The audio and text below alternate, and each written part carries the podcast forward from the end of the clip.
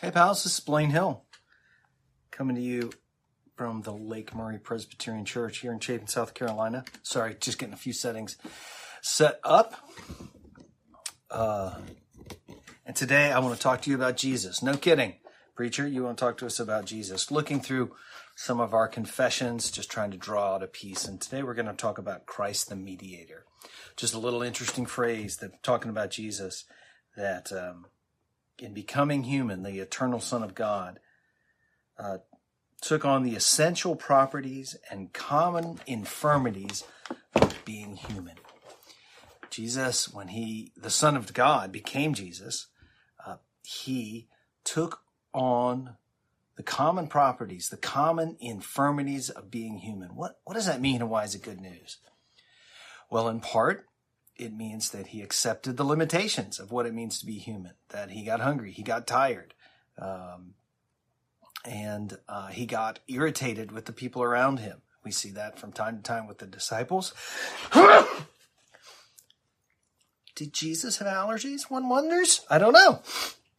It's interesting to think about. Did he get a cold? Um, and that sort of thing. It seems like a silly question, but it's not that the eternal Son of God, who know, knew no weakness, became for weak, became weak for us and for our good.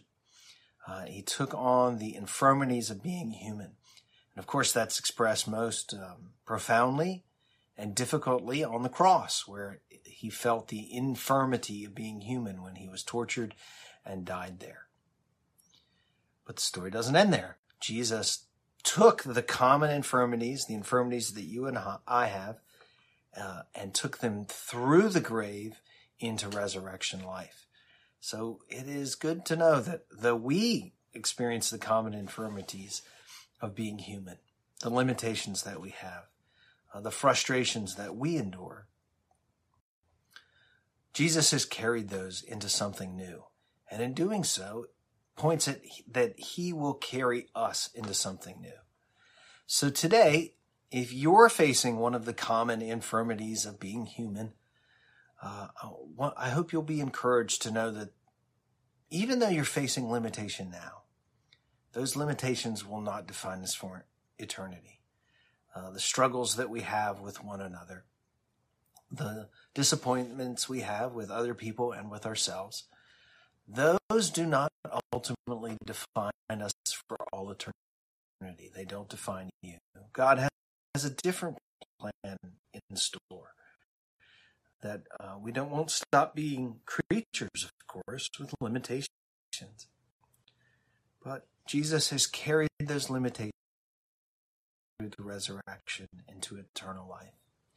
So where you may be struggling with those, I just want to offer that to you as something of an encouragement to know that those places in your life where you are bound and limited simply by being a person, those limitations, the frustrations of those limitations are not part of our eternity.